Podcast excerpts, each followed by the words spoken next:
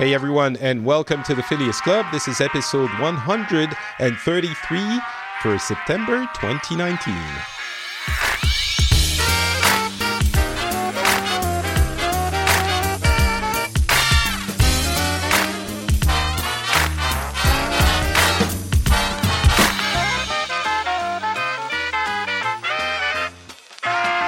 Hello, everyone, and welcome back to the Phileas Club. This is a show where we cover the news from around the world with people from around the world, and we try to get different perspectives on what's been happening, uh, either in our local regions or, you know, the things that we've heard about, which are more uh, international.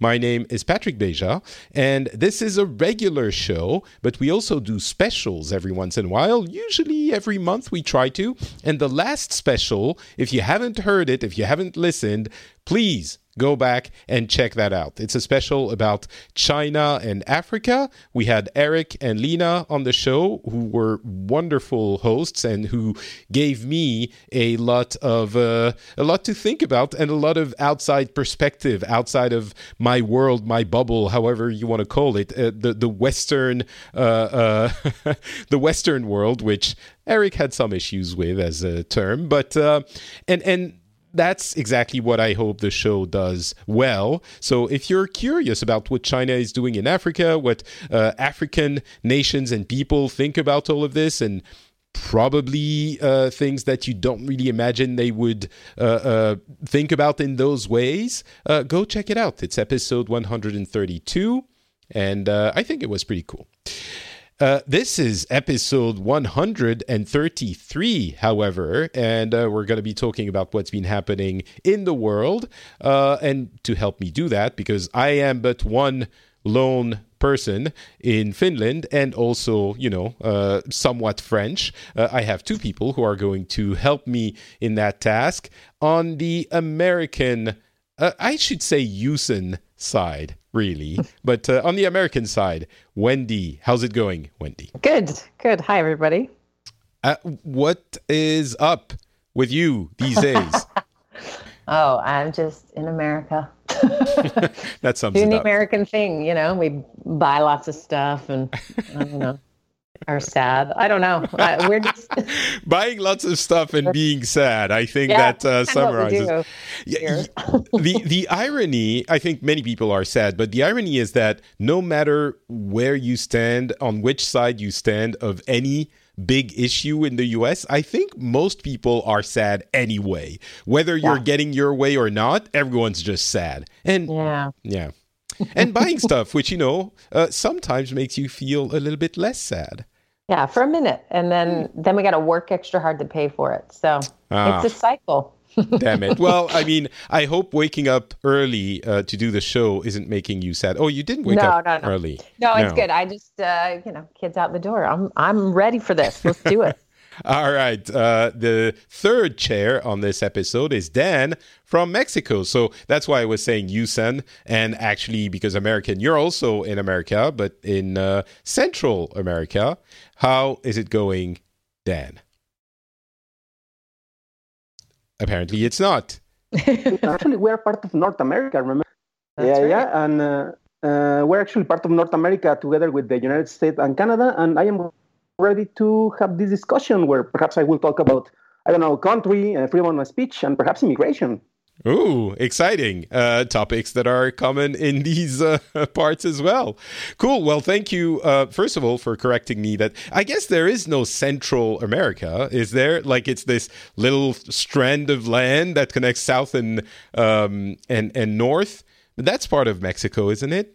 Am I displaying no, it, my? It, it, it, actually is because, for example, I work in advertisement and uh, I deliver, uh, I don't know, uh, advertisement to different parts in the continent. So we actually have a, a part that it's called Central America, Belize, Guatemala, the, the, area that is right at the center. But as you mentioned,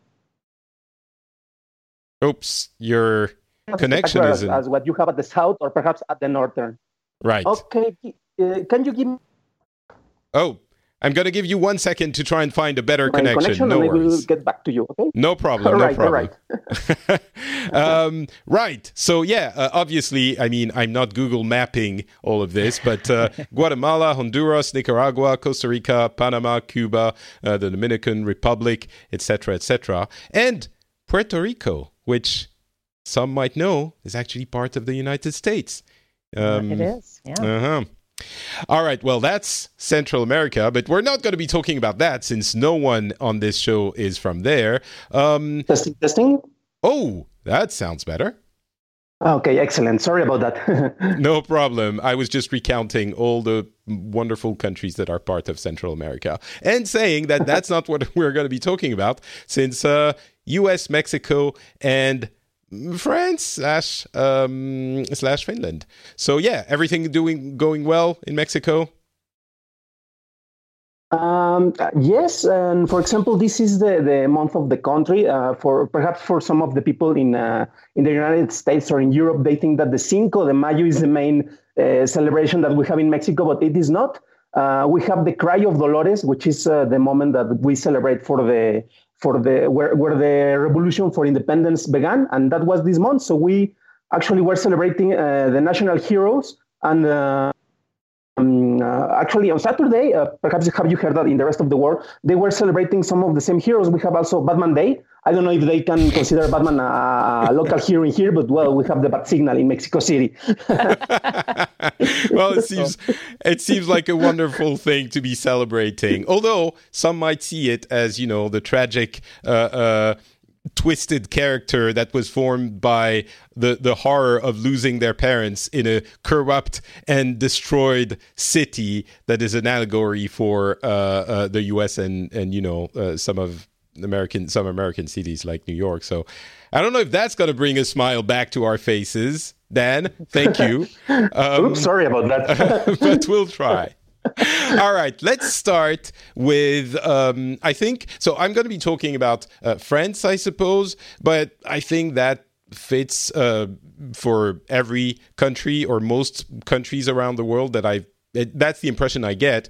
Uh, it's of course the climate change um, issue, which is getting much more uh, visibility than it has at any point in the past. We've had, of course, the March for the Fridays for the Future, I believe, on um, well last Friday, and those were in in the case of France the continuing um, demonstrations by the Yellow Jackets have s- sort of melded into. I'm choosing my words somewhat carefully. Have have uh, melded into the uh, climate uh, protests and what was happening to the yellow jackets, the yellow vests uh, in the country, and those protests, which um, have a lot of issues with the police forces and the the protesters themselves, uh, that doesn't seem to be getting resolved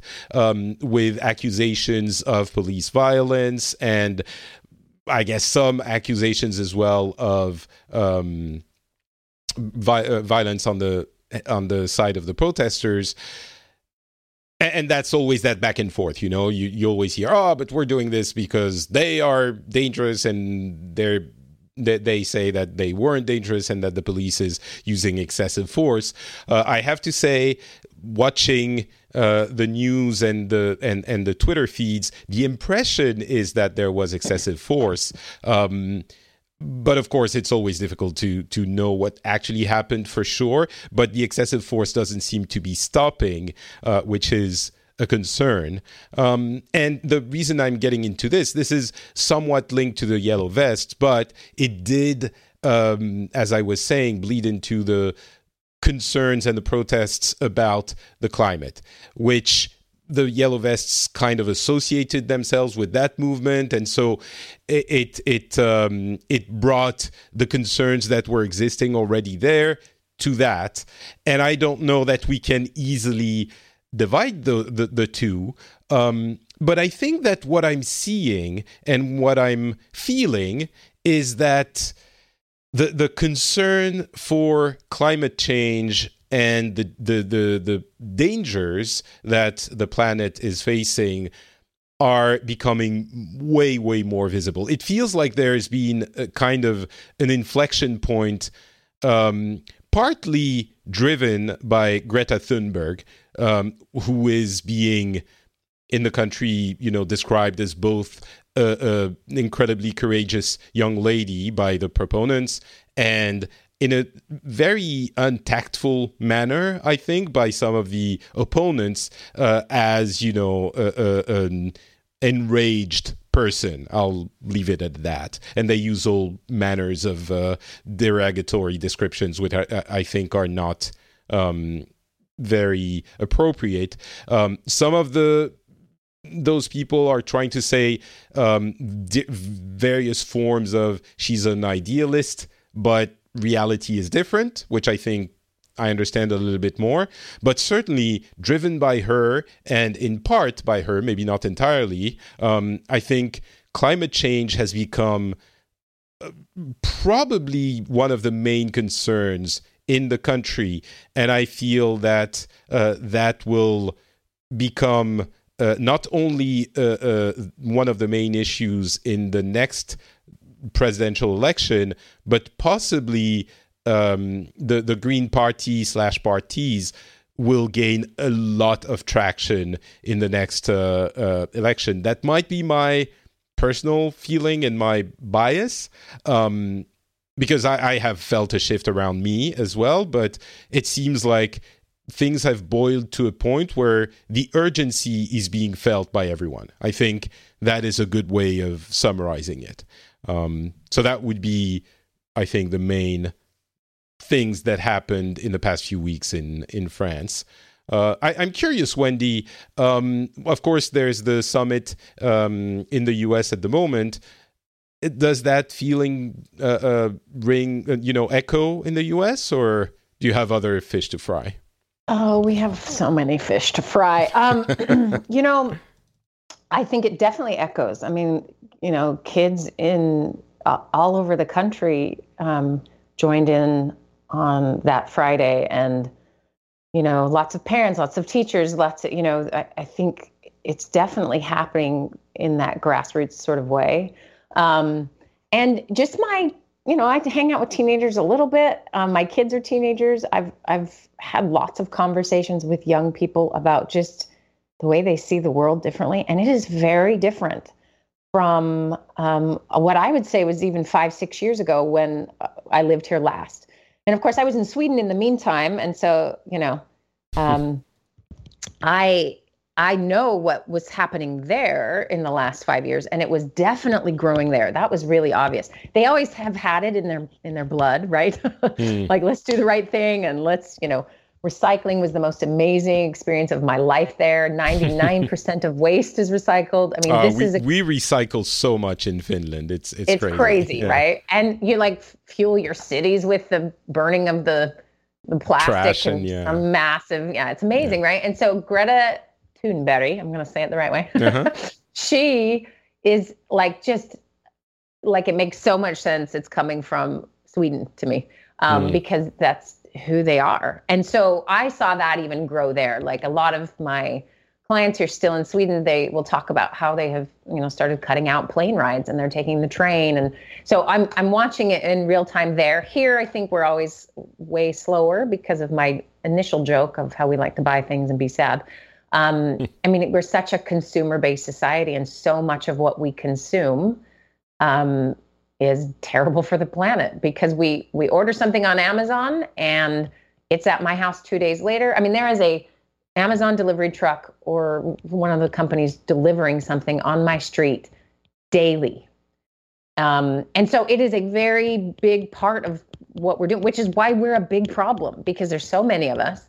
Our, our sort of culture and is built around this. So, yes, am I seeing shifts? Yes. Am I talking to younger people who absolutely see this as massively important? Absolutely. Um, there is also a very common feeling, and this could just be where I am, um, that boomers are the worst thing ever.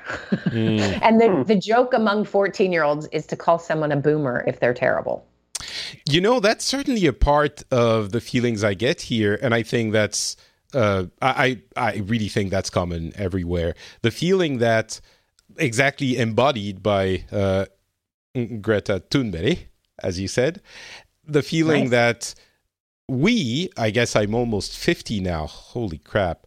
Um, we are screwing it for them. We're not going to be there in 50 years when think well, maybe I I'll be on, you know, the last my last legs. Um, but we're not going to be there. It's not for us that it's a real problem, it's for them. And that feeling I think is something new that we didn't really have even 2 or 3 years ago. Um, and that resonates a lot. Yeah, absolutely. And I think, uh, can I just say something qu- quickly about Greta? Um, she had an awesome tweet, and I was looking for it and I can't find it, but essentially it was, you know, people um, start to attack how she looks and how mm. she acts. Welcome to being a woman, friend. Um, you know, how you act, you're supposed to be nice, you're supposed to be happy, you're not allowed to be angry, you know, and all of those things are coming at her as she has obviously gained notoriety and is incredible. I mean, we have a teenager who got half the world to protest on a Friday. a year and a half ago, she sat alone with a sign outside her school. like that's hmm. it's astounding.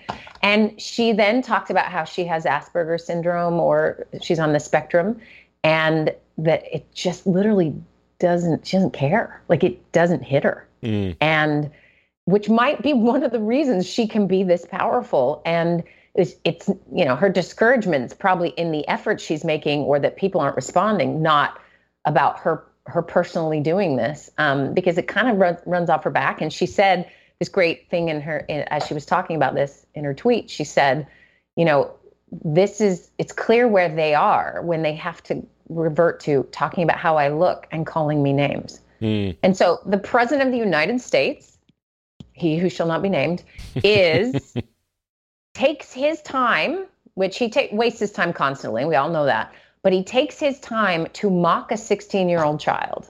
Like, where are we at? What is terrifying to the adults who are shamed by this? And for, you know, the, the, the reality is it's a world that the generation before created. And you have young kids saying it's not okay. And so she's calling out sort of either the shame or the reaction to that shame of of you know mocking and then deriding her and anyway it's just evidence that she's nailing it you know mm, and yeah. and i think you know she knows that and which makes her even more dangerous which is great i will say just to take the other side of it I, I understand that people are responding to her, and it's kind of a catch twenty two. If you say something, if you don't say anything, that then she's unopposed, and if you say something, then you know you're uh, uh, you're attacking a sixteen year old. But at the same time, there are different things that are okay to say, especially about a sixteen year old, and I think that's where the line should be drawn. Like even if you mock adults or whatever in a certain way, which is still not okay but less not okay than about a kid. Like when it's a kid, you probably have to be a, a, little bit more careful or tactful in what you say, which we know is not your president's strong suit. But still. no, no, it's it's mm. definitely not. And I think too, a way to think about it is. Okay, if you're going to attack her or what she's doing or what she's about, then do it with some substance. And maybe there mm. are hmm. folks out there doing that. I haven't, I haven't read that. Like, have a policy discussion talk about that that it's a terrible thing to have young people have ideas. I mean, let's let's get to yeah. what the meat of it is. Not this is this is Trump's tweet. She seems like a very happy young girl looking forward to a bright and wonderful future. So nice to see. So he is because she's angry, she's she's upset, she's calling everyone out. She is not behaving the way ladies are supposed to ha- behave in his world. Um, and so he's just sarcastically mocking her. I mean, that is it's and, the lowest form of yeah. Yeah, it's just yeah. gross.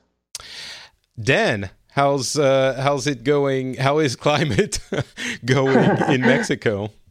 Yeah, well, uh, it also resonated uh, in here because we also had some uh, some marches in, in the city center in Mexico City, obviously supporting this, this movement. And for example, it was uh, kind of funny seeing some of the people, uh, let's call it uh, in the other side of the fence, that wanted to discredit uh, the, the general message because they were saying things like, well, we have um, perhaps children that are in a more complicated situation than the children, or in this case, teenager that it's accusing us or telling us a message that we actually need to hear.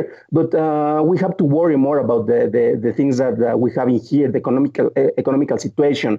Uh, however, uh, one of the marches that uh, we had in here we're focusing uh, this general message, this uh, needed message that we all must be listening, and uh, trying to focus it in the regional problems that we have here in Mexico. One in particular is that part of the pre- our brand new president, Andrés Manuel López Obrador, here in Mexico, he's about to uh, have one one year uh, as, as president in here. But one of his main proposals is to build a refinery at one of the southern states. Uh, at the south, uh, we have the states that are uh, in more complicated situation, the, the poorest states in, in the entire country.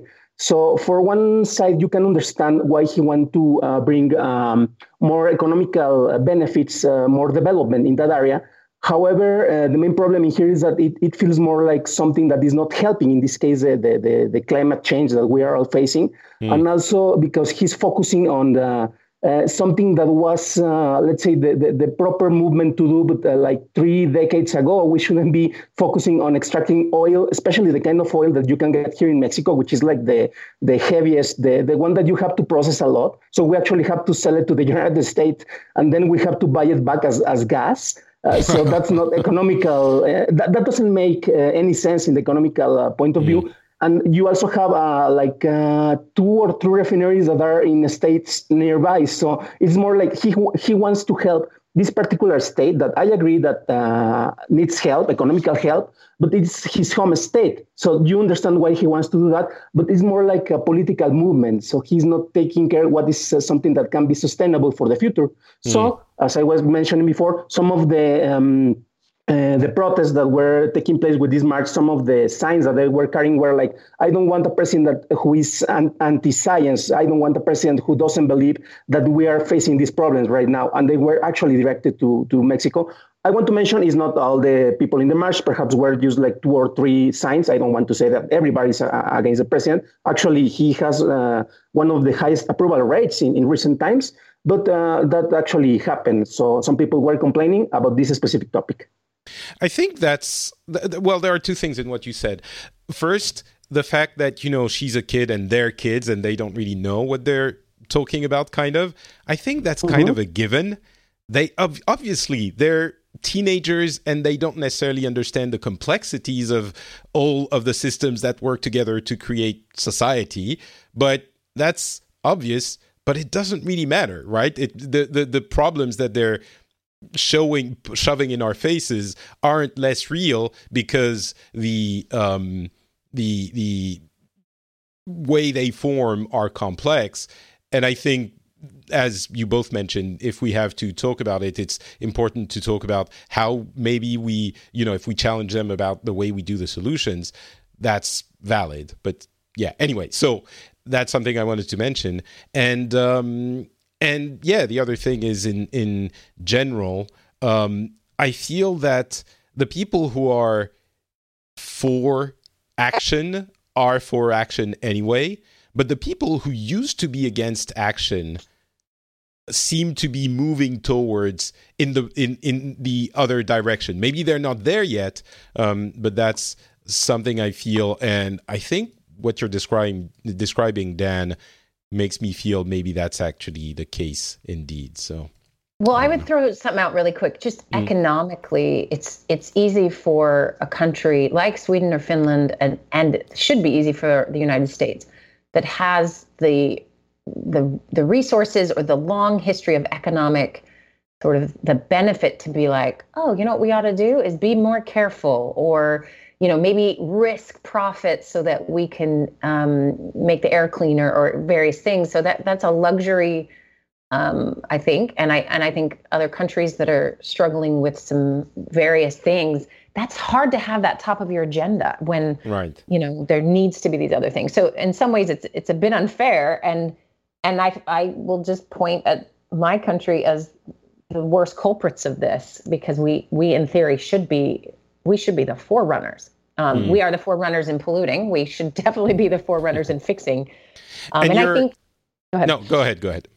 I was just going to say, and I think that that tends to um, be this double down you're sort of describing of, you know, it's money, it's politics, it's all oil. I mean, it's it's all the all of the fundamental things underlying it that are getting um, that would have to be altered or removed or changed in some way that maybe less profit is made initially, you know, while the science emerges, you know, and there's there's obviously money to still be made, but if that's the bottom line, the bottom line is not clean air, clean water, cooling of the planet. The bottom line tends to be to be financial, and that's why there has to be a political fight. That's why mm. sometimes we have to have a out of the mouth of babes teach us something and force us to stare at something because for them they they have yet to be wrapped up in the world where it's about financial gain or loss. Mm. Um, yeah, and so they're teachers in that way. I think that aspect about financial gain or loss is really important and the political action linked to it. And in the US, you, you seem to be so disillusioned with political action, which, by the way, I think is a, a, an active work that some politicians did, uh, teaching the American public that politics is is is not a trap, but is a marsh that is inefficient, right. which gets people to work against their, their self interest in a way that is infuriating. Mm-hmm. But but yeah, the, the the big you know we can recycle all day long. It's obviously not going to be as efficient as companies, which are the backbone of our economy, um, taking action.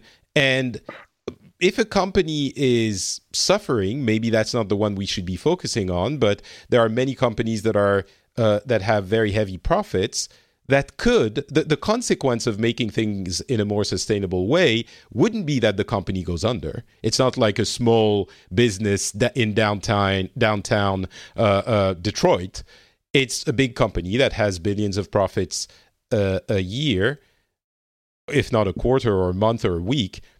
And making things in a more sustainable way would reduce those profits, which in turn makes less profits for shareholders. And we don't want to you know, completely um, upend the system. But it seems like it's needed now, and they're not going to do it on their own you're never going to say, "Oh, I could have a thousand bucks." You know what? I'll just give you 300 and I'll take 700 whatever. It's fine. I don't right, care. right. It's so this is where the political not just will but the political the role of the political uh, uh, system is involved.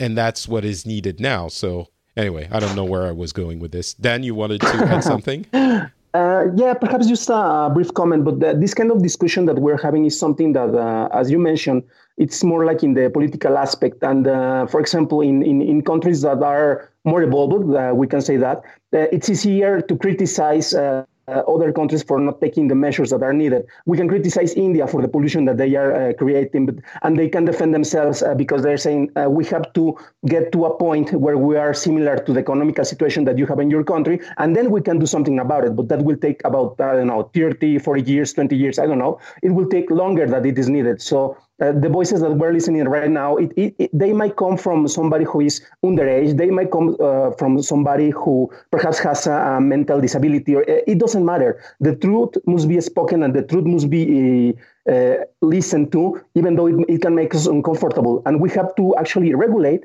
and work in the politics so we can understand and we can have at least some guidelines of what we can do to improve the situation right now, and also for for for the future of, of our countries and of the world. Right. Can I can I throw one thing in there too? Thank you for that, Dan. I think um, there's another thing happening, and this is this is to bring a little hope to the conversation. So I have a, a brother who's pretty conservative guy and pretty like climate change is a hoax kind of dude. And um, most recently, I I interacted with him, and he said almost in this sort of confessionary tone, he said, um, you know what I think the the biggest threat facing all of us is climate change. And I, you could have knocked me over with a feather. I thought I, I, I thought he'd been possessed. I could not figure out what was happening, and I said, "Wait a minute, what?" And what it was is he lives in Arizona. He's lived there 30 years. It is a desert. It's hot. It's the surface of the sun. I mean, summer average temps are 120, 115, which is what, 50 something degrees Jeez. um, Celsius. It's hot, hot, hot. They don't go outside. Stuff melts. I mean, it's terrible. And he's lived there 30 years. He knows that's his weather. He's he's used to it. But in the last five, ten years, they've had these storms, and I'm not going to remember the name but they have them in various um, countries in the Middle East where obviously there's a lot of sand and um, these storms rise up and they it's the most terrifying thing I've ever seen. He showed us a video that he took and you watch it roll in like there's storm clouds but it's dust and dirt or um, sand and just blankets the city of Phoenix, which is a lot of people. And if you're on the freeway, you have to stop your car and wait until it passes like a storm and then you're digging out of sand. This is new. So he's lived there his whole life, most of his whole life. And then this new phenomenon is hitting him. And he can't deny the reality that in the mm. last five years, something has massively changed in his world. So yeah. there's there, and I hate that. I hate that it takes us, but this is a human response, which is I don't have to believe anything while I still am, am comfortable. And I think that's the reality for certain, you know, island nations and and those who are going to be affected first. Um, they don't have any luxury to be comfortable for too long. But when, and I even noticed this here, you know, we had a really cold winter, this polar vortex thing you guys maybe have heard of, where this Canadian air blows down through the center of the United States, and it was minus. Oh, this is where Celsius and Fahrenheit meet. It was minus forty. Jeez.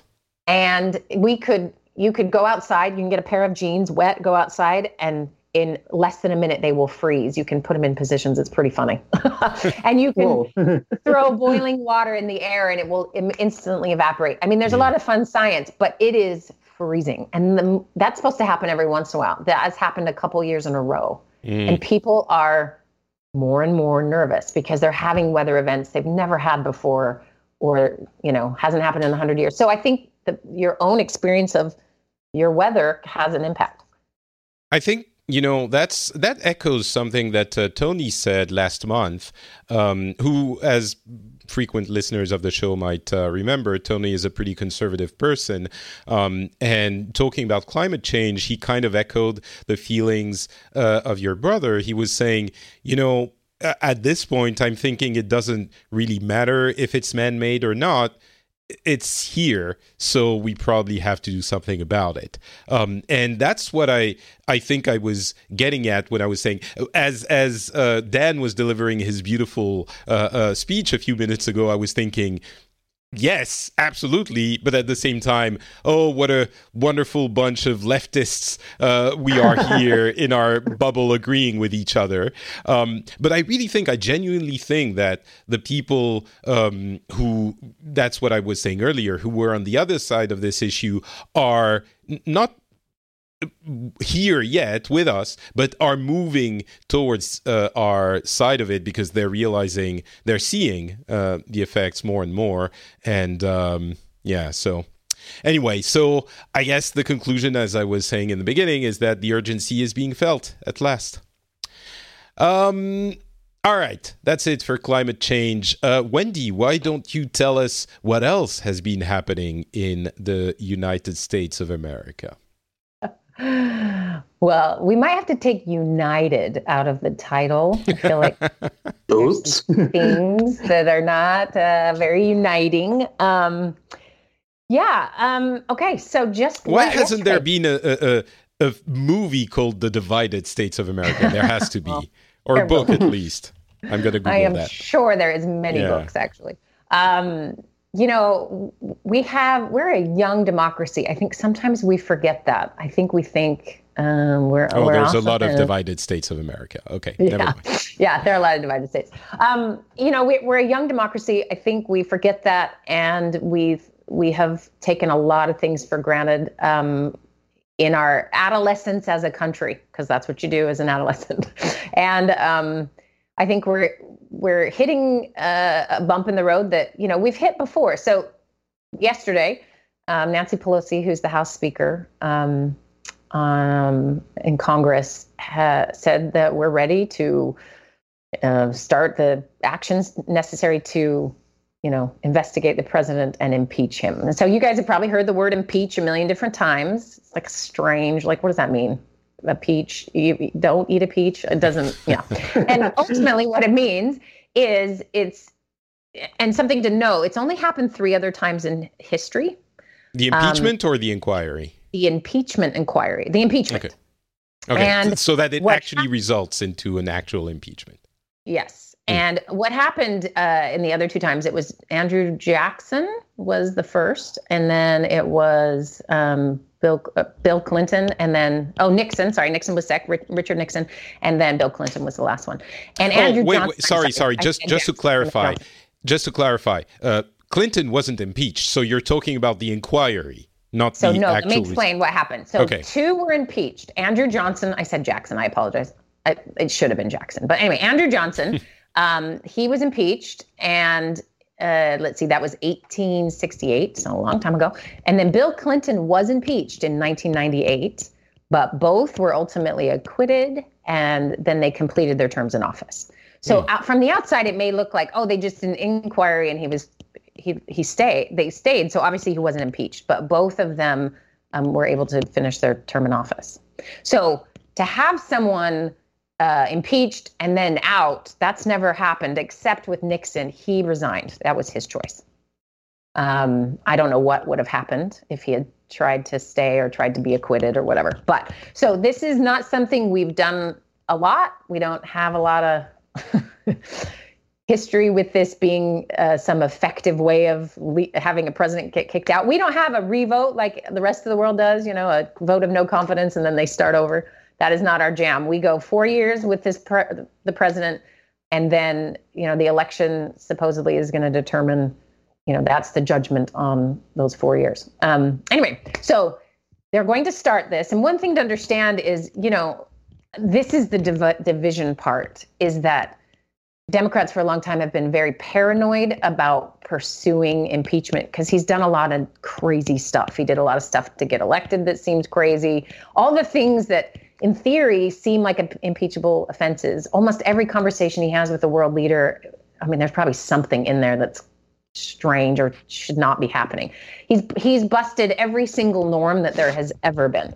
Um, and so, you know, it's jumping in, you know, jumping at the bit, like, let's get him. What can we do? And mm. and I can understand that feeling. There is this feeling of we have a sitting president who did not win the popular vote.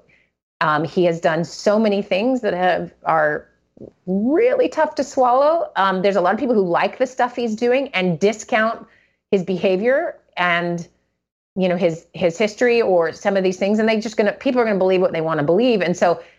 Nancy Pelosi, I think, has been wise in resisting the call from her caucus and from so many people to let's impeach him, impeach him, impeach him. And these are particularly the younger members of the caucus. Um, and, you know, they just want it done. Like, get get this started. There's enough evidence here. Well, isn't the issue yesterday. that isn't the issue or until now because of course I've heard the calls for impeachment um, it wasn't the issue that one of the two chambers was couldn't wouldn't wouldn't vote it or would would block it or not let it go through anyway so it was pointless they still will. I mm. is my prediction, and even okay. I think Mitch McConnell this morning. He's the head of the Senate, which is the other house. Um, the Speaker of that house. He said, "Yeah, we're going to squash it." Mm. So that's always been known. This is how politics works here. No one gets anything done. No one works oh, across the aisle like that. That era ended, and now it's just my team, my team, my team. Which is why we're so divided because we've become so tribal and and I go back to my point of how young we are as a democracy. I don't I mean we've we've clearly had a large division in the Civil War, right? That was back when it was very the line was geographical more than anything. Obviously ideological with slavery is one of those main issues, but it was it was also geographical and it was the bloodiest battle Americans have ever participated in or, or war combined. You add every American death from every other war, it doesn't touch what happened in the Civil War. So we have been here before in in a way way worse way, but this is this version of sort of what, what I find disheartening and and a little scarier is just like between neighbors, between family members, there's a lot of lines getting drawn. A lot of Thanksgiving din- dinners that have gotten real bad, a little awkward, right? Anyway, okay, so this division is is been like and and I think she's been wise in this sense. Like if she, this is a political nightmare to jump into trying to impeach the president for something he had done prior to taking oath in office, but this what this is what makes this different. So the president was on a call with the president of the Ukraine, and in that um, phone call, supposedly there is a whistleblower. Somebody at the Justice Department was obviously aware of what was taking place. They've blown a whistle um, and we have a couple laws that are supposed to protect whistleblowers, especially at this level, um, so that they can speak freely. Um, and of course, I, we don't know who it is, and I can't even imagine what this person is going through. But they could not sit still and take this. And what happened was the president, in theory, we don't know for sure, and this is what the impeachment will be about, and the the inquiry will be about, but that he pressured with sort of both monetarily and all the, all the ways you have power as the president of, of America, the Ukrainian president to. Uh,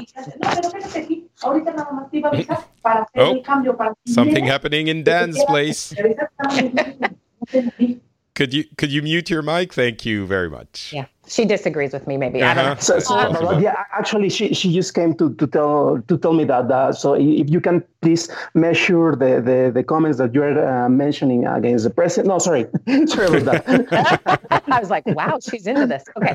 Um, yeah. So anyway, what happens is it is in supposedly in that phone call, and this is what they'll they'll look into. He pressured the president of Ukraine with you know kind of like you know this the subtleties of we're not going to fund the things we've been funding for you or help you in the ways we're, we've been helping you. Um, unless you you look into joe biden who is his political holy really? rival yes. Joe biden's son has some business doings in ukraine and there's probably something terrible who knows? But to take to, to use your power to then attack your political rival and here's the key this is so like him, it's not surprising, but he's doing this after he's taken the oath of office, mm. which all of the things that maybe we think fall under this category of you know he he benefits from people staying at his resorts the secret service the air force in scotland i mean the money the dude has made because of going to his um, his some of his properties and the people who have to stay there and have to pay to stay there. Um, Which all of these things seem like they would be incredibly legal, by the way. But. Yes, and we have a particular clause in the, the Constitution that essentially is like no one should ever benefit from being an elected leader. Um, obviously, that is not currently happening. So that's what been the call all along. The the emoluments clause. You know, let's do it. Look at him. Clearly, he's making money from his office.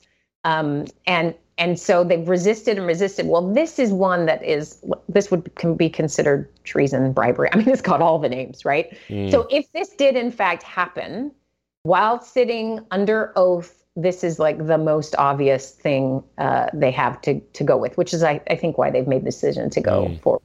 So this is huge, and I will say, as someone who is not a fan of the president, it seems obvious by my comments um, I I have hesitation. I'm I'm nervous about the backlash of that. I think something I've realized recently is, you know, for all of us lefties, we got so excited when President Obama was president, like the first black president. Look, we're post-racial. Look how good we are. You know, we kind of did this, and what what wasn't known then and is very clear now is that it wasn't creating a new world. It was strengthening an opposing party to him.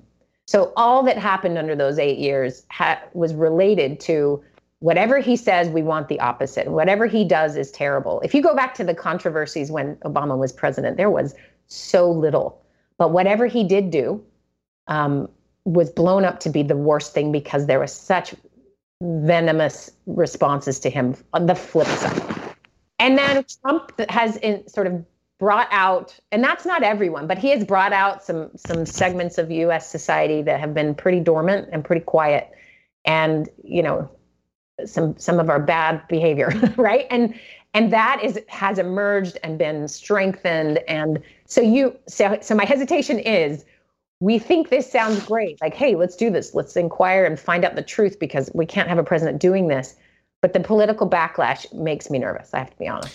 I guess what's the alternative to to not do it because they're going to yell louder? Uh, it's yeah, but I understand. Yeah, the, there's the, no choice at this Yeah, point. yeah, like you right. can't know that the president has is literally threatening another country to give him dirt on arrival. I mean, it's such mob gangster behavior. It's like hard to believe. I just yeah. So- So, so we'll what's see if the- it's true.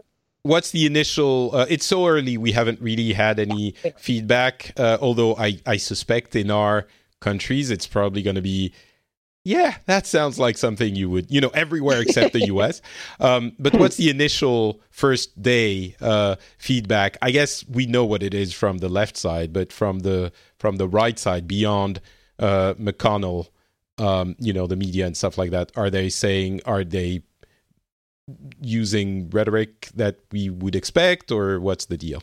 Well, and you you guys are probably familiar with Fox News. It is uh, his his favorite channel, and um, m- most recently, maybe the last couple months or so, there's been a few people on there who are a little more outspoken about some questions they have. I mean, these are reporters. I mean, they're having to.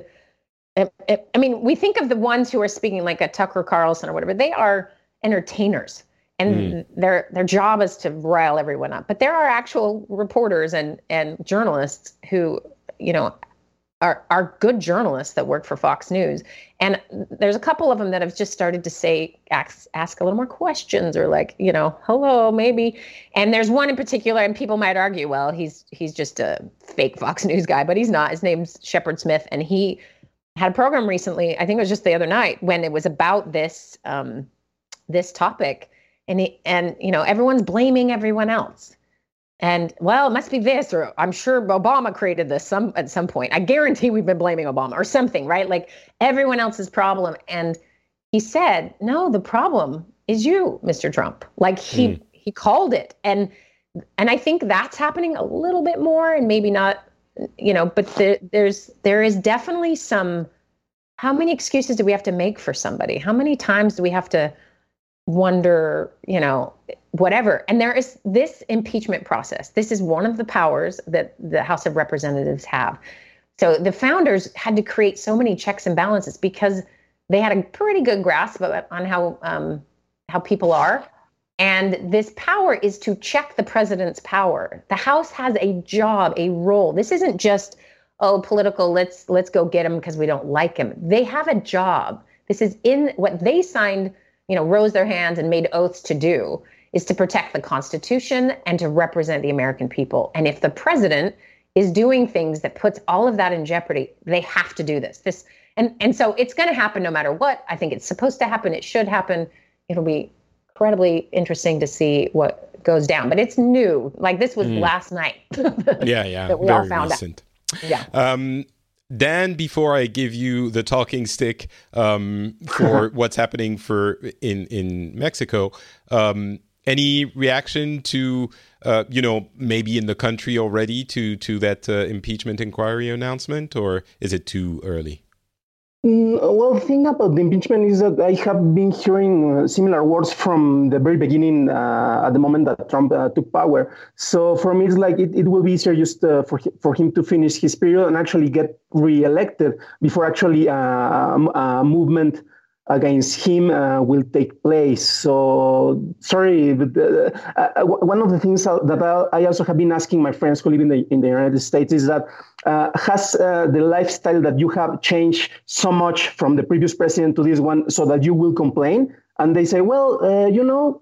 Not really. So I believe that that is not helping to mobilize at least the, the, the general opinion uh, to help this movement. So, I, I, to be honest, I will be glad if that happened. But uh, also, uh, uh, uh, continuing being honest, I don't think it, it will go will go anywhere. You know, it's interesting. It makes me feel like the issues of privacy in tech. A lot of us uh, and listeners are tech minded, so that will ring true. you understand the theoretical issue and the theoretical risks and the ethical problems that these things pose, but it doesn't really affect you, so you don't care all that much. And I think Trump is a little bit like that, although, you know, if he gets if he manages to get something that he can use against Biden, if that's the most uh, uh, likely uh, opponent and and more yeah, that that will have an effect. But it's not a direct effect. It's, again, it's like the climate change. If it brings a sandstorm in front of your house, then you're going to care. But that, it has to be a pretty direct uh, result. So um, I don't know. um, all right. Well, to uh, conclude the show, Dan, what's been happening in Mexico?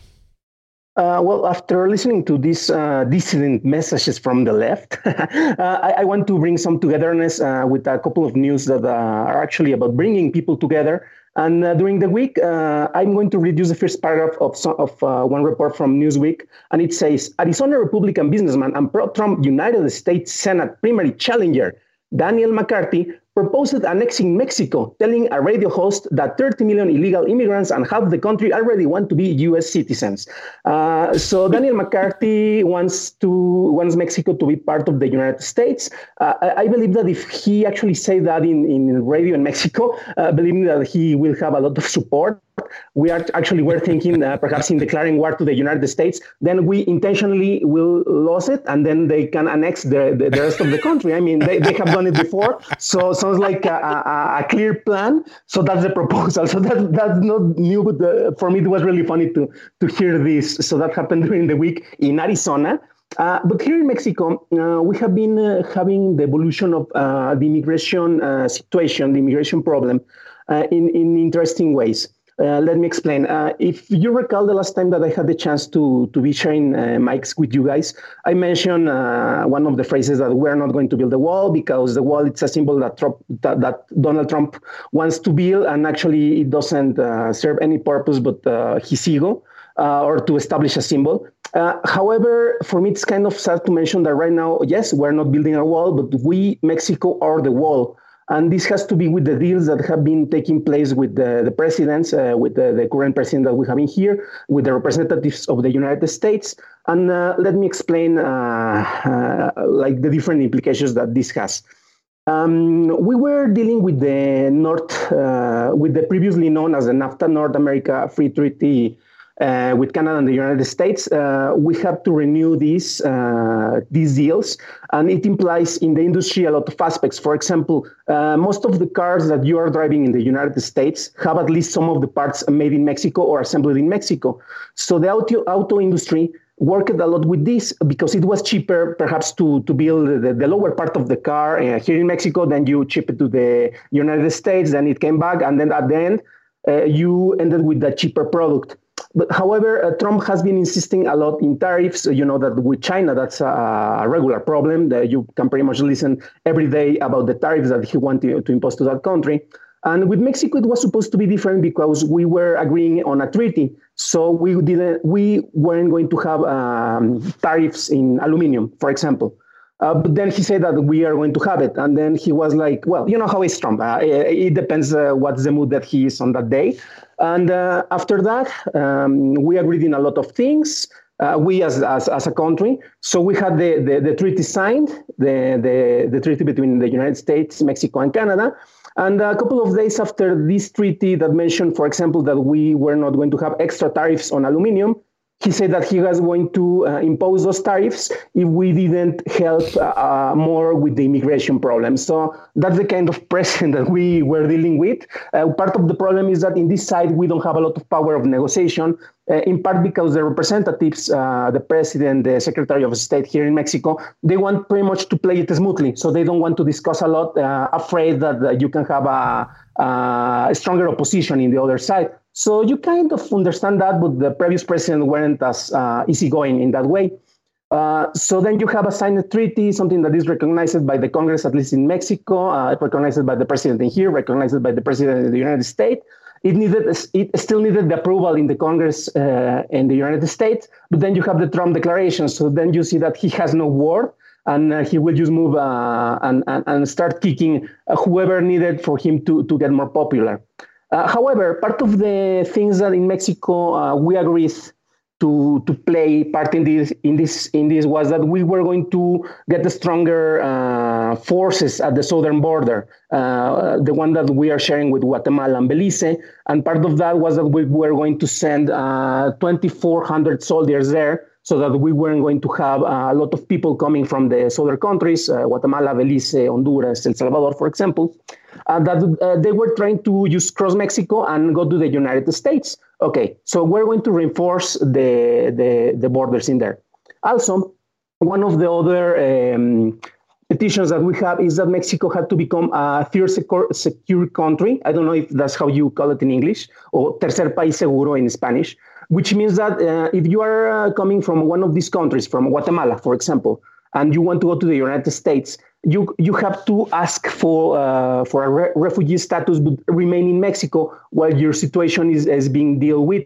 So that can take pretty much about one year or two years, but you, we're going to be hosting you in, in our country. Uh, that actually sounds good. However, the, the, main problem is that we had a lot of uh, caravans, a lot of um, people marching, uh, particularly from uh, from Honduras uh, in the in the last months, uh, and they were going um, crossing the country all the way to the north.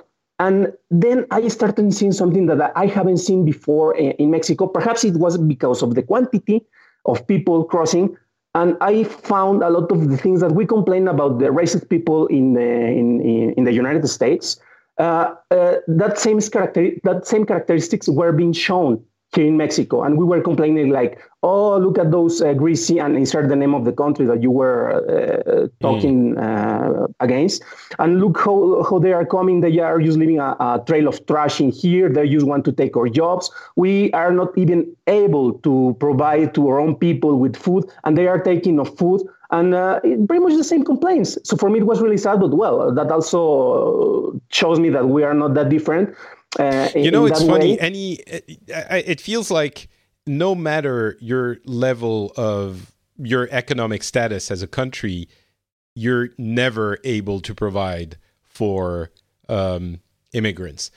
And exactly, yeah, it's. I mean, if we can't, maybe we, I mean, you know, France, Finland, the U.S., then nobody can. But um, that's a different conversation. But it's it's funny that it doesn't matter how much you have, you're never willing to share it. And I say that as someone who's not naturally, you know, wanting to share. My stuff is my stuff, right? That's that's the human feeling. But I, I don't. Yeah, it's interesting. And uh, uh, uh, in, in the other side of the of the table, uh, you can see how uh, the different kind of people react to this kind of situation. For example, at the north of the country, we, we have Tijuana, where you have a lot of maquiladoras, uh, factories where a lot of products are being produced and they are being shipped to the United States. And for example, when there was a disaster in Haiti, uh, a lot, uh, we, we, got a lot of immigrants from that island here in Mexico, and they were trying to cross to the United States. And uh, they located in this place, uh, waiting for the status, the refugee status. And uh, you could see the difference between the different kind of migrants. And it was funny because you could look at the street, and uh, perhaps you are at the stop sign, and then you saw some uh, some guy from Haiti with uh, actually a full permit that he could be working here in Mexico, and he was selling you bubble gum at the corner in the red stop in in in, in the red uh, in the red light. And when you compare that with the, the, the other people who, to be honest, they only want to cross because they want to go to the United States, and you complain that they are just leaving a trail of trash, well, you, you see different perspective for, from the different kind mm. of immigrants that we have. And speaking with uh, some of these people from Haiti uh, specifically, they mention, well, you know, I know that I'm going to stay here for a, a longer time. So why I don't treat this place like the place that I'm going to be staying? So I should be as, uh, looking for a, a, decent work and at least providing to my family with uh, the, the list that we need uh, while we're waiting. So th- th- there you have a, a, positive aspect in this because uh, you, you are not only uh, perhaps looking for help, but you actually are trying to make the best of uh, of the work situation. Mm. Yeah. So essentially no, you were saying you were going to unite us, uh, but that was just the annexion, the the annexing of Mexico. The actual stories are not that uh, positive either. You know, I I feel like what you're telling me about the um, the the the anti-immigrant feelings in Mexico isn't making me feel like you are you know oh these people they're everywhere and they're terrible. It makes me feel that sentiment is so universal that there is a genuine basis behind it somewhere. And instead of telling those people you're terrible because you're you hate the world and you're a horrible human being my feeling is we have to get to the bottom of why that sentiment is there and fix that because the hatred for most people. I'm sure there are some people who are you know just racist and that's it. But the hatred uh, or the, the the dislike of immigrants and other people is the symptom. It doesn't seem to me like it's the cause. Um but yeah. can i can i throw out an answer for you real quick? Oh please yes. At least what i think. I think fix everything. Yeah i'll fix it. Here we go. Um it's not the most hopeful answer but it is i damn I it think, wendi. I think it's pretty accurate which is biology, right? So we have two fundamental things that humans need and do and are, and that is pretty tribal. Like you're familiar, your language, you sound like me, you look like me. That means safety. We're very biologically driven to feel safe. Um, and that is one component of that, right? Of, of racism or anyone new coming into your space. And then the second one being scarcity. We have, I mean, you think about our ancestors, right? It's like, I'm going to die if I don't find food. That was every day. And so that is built into our DNA. And so even though we may have plenty, there is something about a stranger joining or walking into our tribe and need, eating our food. and we didn't invite them there or they we're not sure they're safe. So I think there's these really fundamental biological processes happening and no one is immune. In fact, I think, you know, this this is my argument for religion is that it it actually argues for folks to try to rise above that biology and be nice anyway, right? Mm. And that's the attempt mm. anyway. Um, so my experience in Sweden with this was was pretty unique in the timing of it. So I was there um, during um, the big wave of Syrian refugees, and Sweden took in 160,000 refugees in one summer. So that's the equivalent of 10 million in the United States coming in one summer, based on population difference. That's a shocking amount. And were people frustrated? Yes. And were they worried? Yes. And was it difficult? Yes. However, they did something that I thought was incredibly ingenious is every single city was required to take a certain number of folks. And so what would happen is you would enter Sweden, they would get you to a, a, a location, and, and sometimes those were pretty rough places, like really far up north in the dark. um, but this this distribution thing meant that each community their resources weren't stretched so thin because they already had some program in, in place. I benefited from that program. I i went to the english or the swedish classes and that's how i got to know so many refugees is because they were in school learning the language learning how to integrate. Now is it perfect? No. But did it collapse that country? No. Did it maybe rise a little bit of the white nationalists there? Maybe, yes. But there is something to be said for there's different techniques to use to limit this amount of scarcity feeling or this human tribalism thing. And here's the crazy part, okay. and this is this is why Americans are hypocrites. Is we are every single one of us an immigrant, every one of us, unless you are a Native American. And what happened is each group at each time was the outcast. We've done this over and over and over, but then the next group comes and then now we're uh, we can hate them but we then integrate and we become you know the society and part of that is just time and human okay but um I didn't solve it just now. well, I mean, come on, Patrick, be positive. um, so there are some people, and it's not about income. It's not about how much you have, because you have people on both sides of the issue in every social class, right? So, what makes it different for different people? What makes it that some people feel that way and some people don't, even though they might have a lot or a little? That is that's a great point because it's relative. So we know some stuff about when people can feel good about the amount they have, like they feel like it's good. So you take you take somebody and you say, "All right, uh, you're going to make $75,000 a year. That's pretty good. You're going to make $75,000 a year, um, but you're going to live in a neighborhood where everyone's making 80, 85.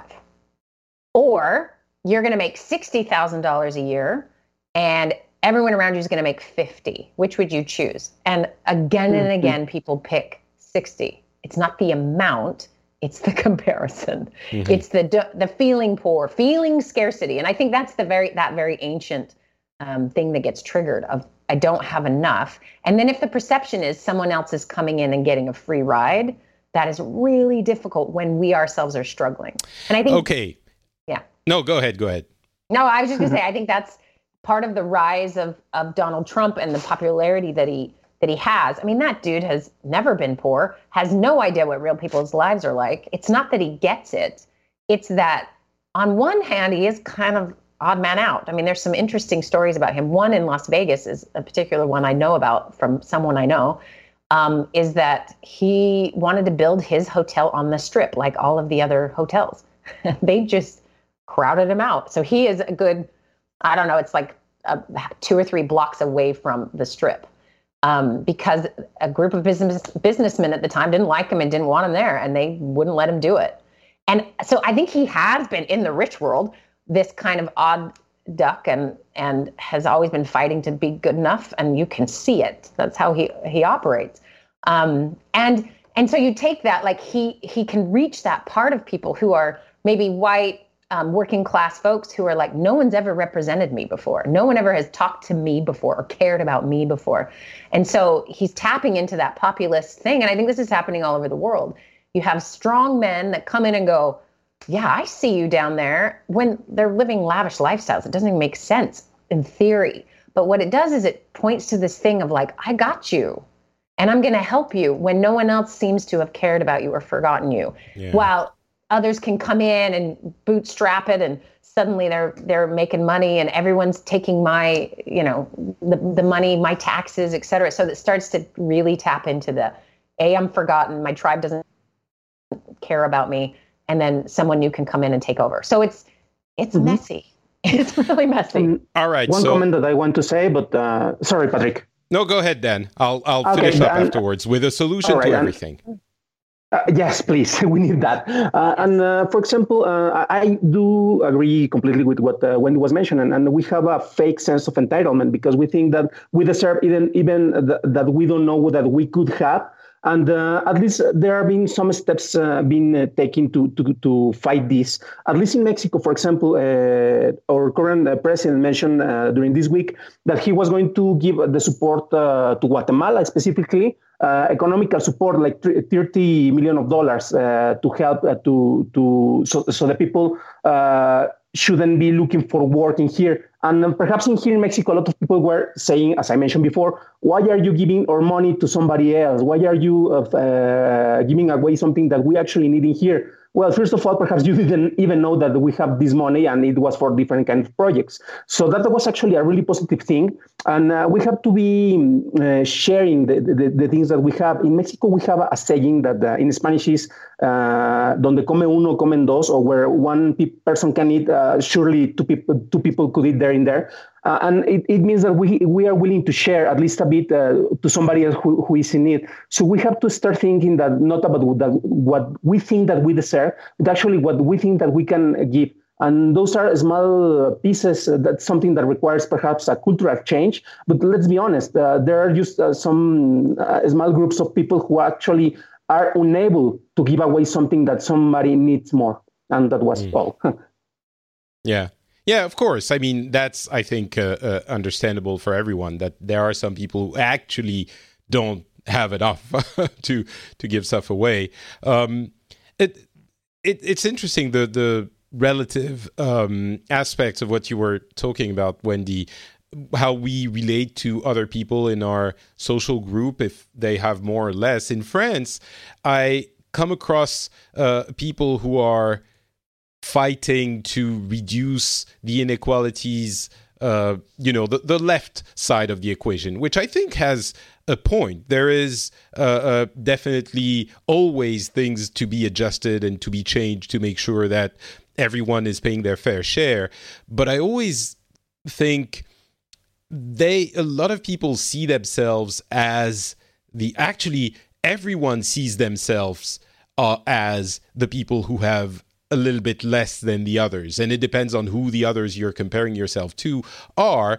But in France I think the the people who are uh, fighting these fights the most I don't think they're actually you know the the the the most uh, uh, disenfranchised. You're uh, I guess you're always someone else's rich person, no matter where you are, you know, unless you're one of the people Dan was talking about who are actually uh, uh, impoverished. Um, and I think that's an interesting way of thinking about it. It doesn't necessarily change. Um, your your views on the world or on society. I'm not saying the people on the left that they should not fight capitalism. I think it's just an, uh, an interesting way of looking at things that is not always um, exercised. Uh, but to to fix everything before we close off the show, um, I wanted to say if the problem is often perception, as well, perception of who is making more than you uh, in in in the world and around us, we have technology. I think a perfect solution to that issue is that when you look online at least you should be whatever you see should be filtered to only display things uh, from people who are worse off than yourself.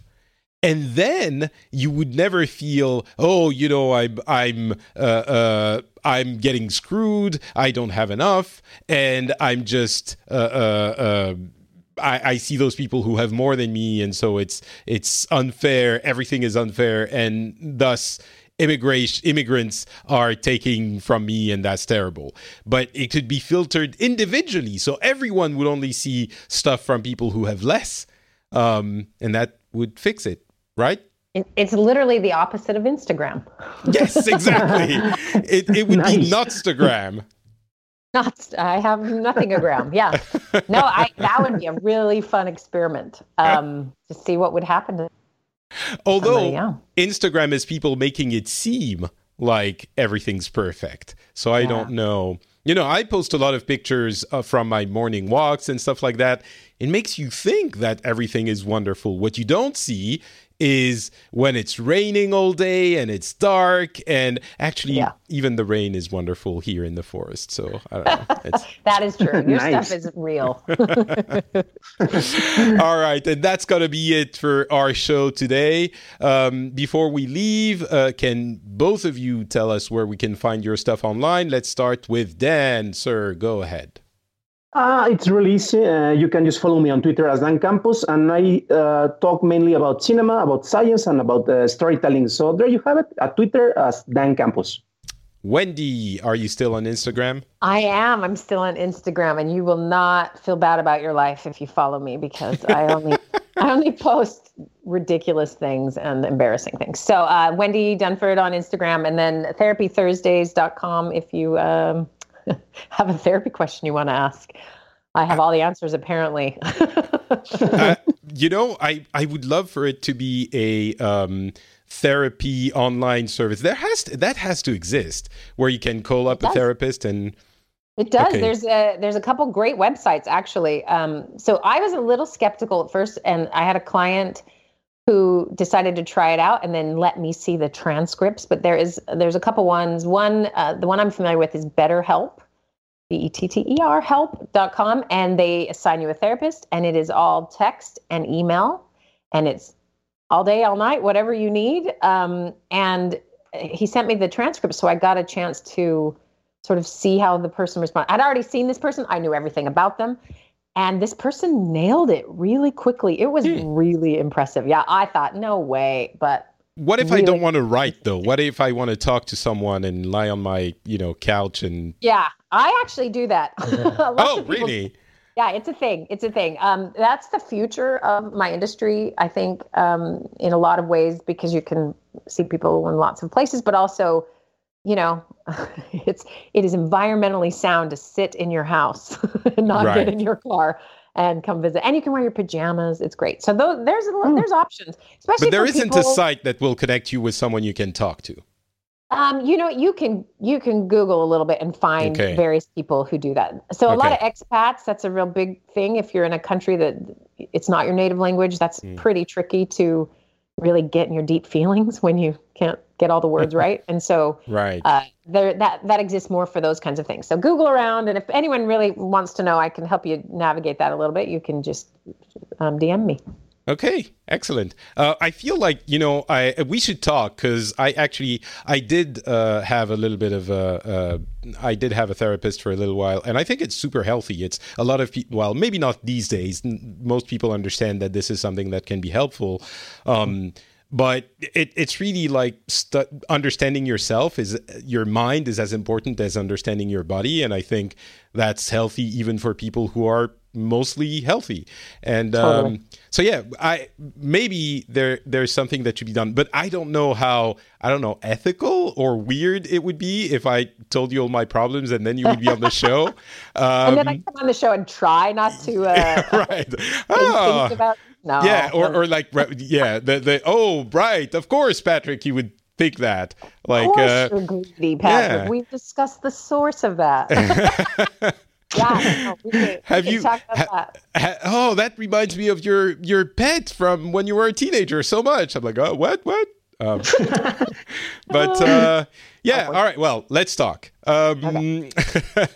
but uh, for me, not Patrick, on Twitter, Facebook, and Instagram as well. If you want the wonderful pictures of rain in the in the Finnish forest, and um, this the site for this show, uh, FrenchSpin.com, where you can comment on what we said, interesting or not, and uh, or I mean, if you thought it was interesting or if you thought it was crap, I guess. Uh, say that you can, you can come say that as well. And if you enjoy the show and want to support it, patreon.com slash the Phileas Club. Uh, the link is in the show notes as well. So please use it uh, liberally and extensively and enjoy that as well. Thanks so much for listening. We'll be back in about. I, so we're trying to put together a, a, a saga about Brexit as it looms closer and closer, but at the same time, ever farther. Um, so we'll see if that happens, but I think it might. We have a number of people I'd love to talk to. So uh, hopefully in a few weeks we'll have that. Talk to you then. Bye.